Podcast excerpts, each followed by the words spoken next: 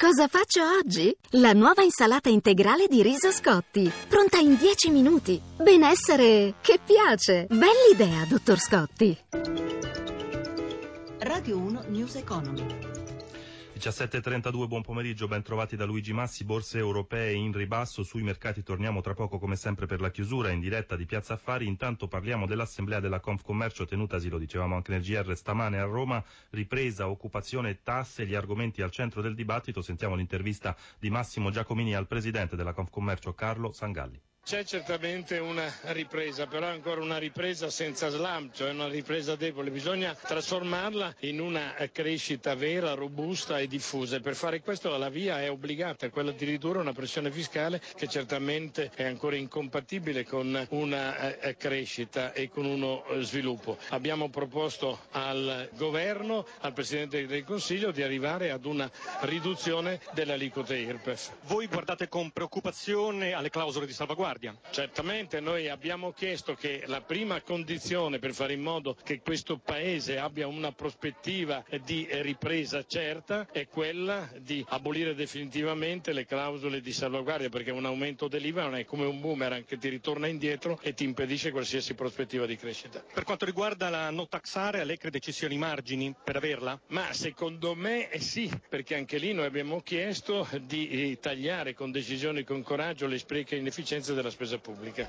Parliamo di lavoro nel primo trimestre, dice l'Istat, 242.000 occupati in più, in aumento i contratti a tempo indeterminato, stabile l'occupazione a termine, stabile anche il tasso di disoccupazione che rimane all'11,6%, ma migliora di un punto percentuale su base annua. Sempre dall'Assemblea della Confcommercio, Carmelo Barbagallo, leader della WIL, al microfono di Giuseppe Di Marco. Ancora occorrono investimenti pubblici e privati per rilanciare l'economia, ma Sangalli ha pure parlato di un grande contratto fatto da Confcommercio e vorrei dire oggi che c'è lo sciopero dei metalmeccanici, Federmeccanica prende esempio non dai sindacati ma da Confcommercio. Sangalli ha indicato delle priorità, tra queste c'è quella di una profonda riforma del fisco con la riduzione delle aliquote IRPEF e una notaxaria. Lei è d'accordo? Noi siamo perché si riducono in maniera strutturale le tasse sul lavoro. Il famoso cuneo fiscale che è stato sempre ridotto alle imprese, bisognerà vedere se riusciamo a farlo ridurre anche ai lavoratori. Perché se non c'è la ripresa dei consumi ne soffrirà il Paese. E noi siamo perché una ripresa del confronto con i corpi sociali a tutto campo può rilanciare il Paese nell'interesse dell'Italia, dei lavoratori, dei pensionati e dei giovani in cerca di occupazione che ancora i risultati non li hanno visti. Oggi sono usciti dei nuovi dati sul mercato del lavoro, la disoccupazione è stabile, ma nel primo trimestre sono aumentati gli occupati di oltre 240.000 unità. Un segnale positivo questo? È sempre positivo che ci siano degli occupati in più, ma ancora abbiamo troppi disoccupati, quindi bisogna alla positività creare le condizioni per ulteriori interventi per ridurre la disoccupazione, in particolare nel mezzogiorno. E ci avviciniamo così alle 17.36, chiusura delle borse europee, dunque finale di seduta con Paolo Gila dalla redazione di Milano. A te.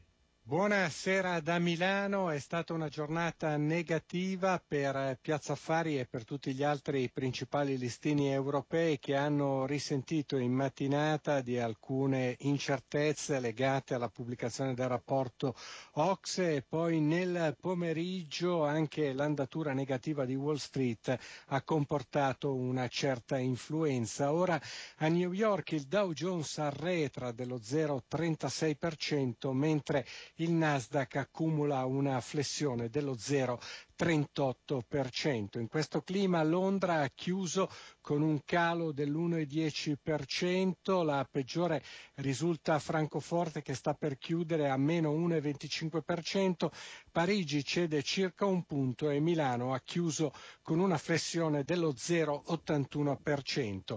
Generalizzate le vendite ma hanno colpito soprattutto il, i titoli del comparto bancario, male anche gli industriali, gli energetici hanno risentito anche del calo del prezzo del greggio con la tipologia VTI a 50 dollari e 20 centesimi, l'ultima quotazione. Qualche elemento di volatilità sul mercato secondario dei titoli di Stato con lo spread in altalena chiude a 100 35 punti base con il rendimento dei BTP decennali però all'1,39%. Infine per quanto riguarda i cambi, segnali di indebolimento per l'euro che scivola contro dollaro a 1,1330.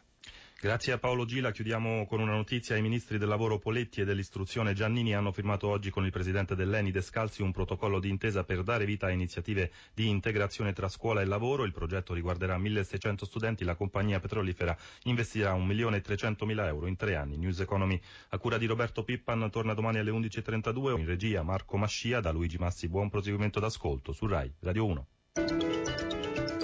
Radio 1 News Economy.